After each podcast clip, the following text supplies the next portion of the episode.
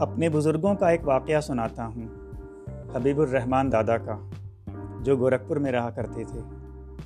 بات تب کی ہے جب میرا انٹرمیڈیٹ کا رزلٹ آنا تھا۔ ہم لوگ بھی اس وقت گورکھپور میں ہی رہتے تھے۔ جس دن رزلٹ آنا تھا، اس کے ایک دن پہلے ہی رات میں خبر آ گئی کہ ہمارے سینٹر کا رزلٹ روک دیا گیا ہے، بعد میں آئے گا۔ خیر، بات ختم ہوئی، رات میں سو گئے۔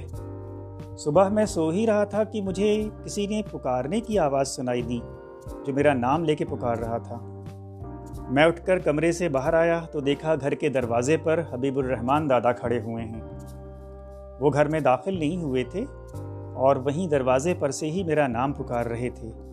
میں بھاگ کر گیا، ان کو سلام کیا، اندر آنے کی گزارش کی۔ مگر وہ بہت بے چین نظر آ رہے تھے۔ مجھے دیکھتے ہی بولے، تمہارا رزلٹ آ گیا۔ پاس ہو گئے۔ میں نے کہا، دادا، نہیں رزلٹ نہیں آیا ہے، روک دیا گیا ہے، کچھ روز بعد آئے گا۔ یہ سن کر مجھے ابھی تک یاد ہے، ان کا چہرہ بالکل بجھ گیا۔ ایسا ہو گیا جیسے میں نے کوئی بہت بری خبر سنا دی ہو۔ بہت آہستہ سے بولے، نور، اگر تمہارا رزلٹ آج آ گیا ہوتا، تو تم بہت اچھے نمبروں سے پاس ہوتے اور زندگی میں بھی بہت کامیاب ہوتے۔ مگر اب نہ تمہارے نمبر اچھے آئیں گے اور نہ ہی زندگی کے بارے میں کچھ اچھا کہہ سکتے ہیں۔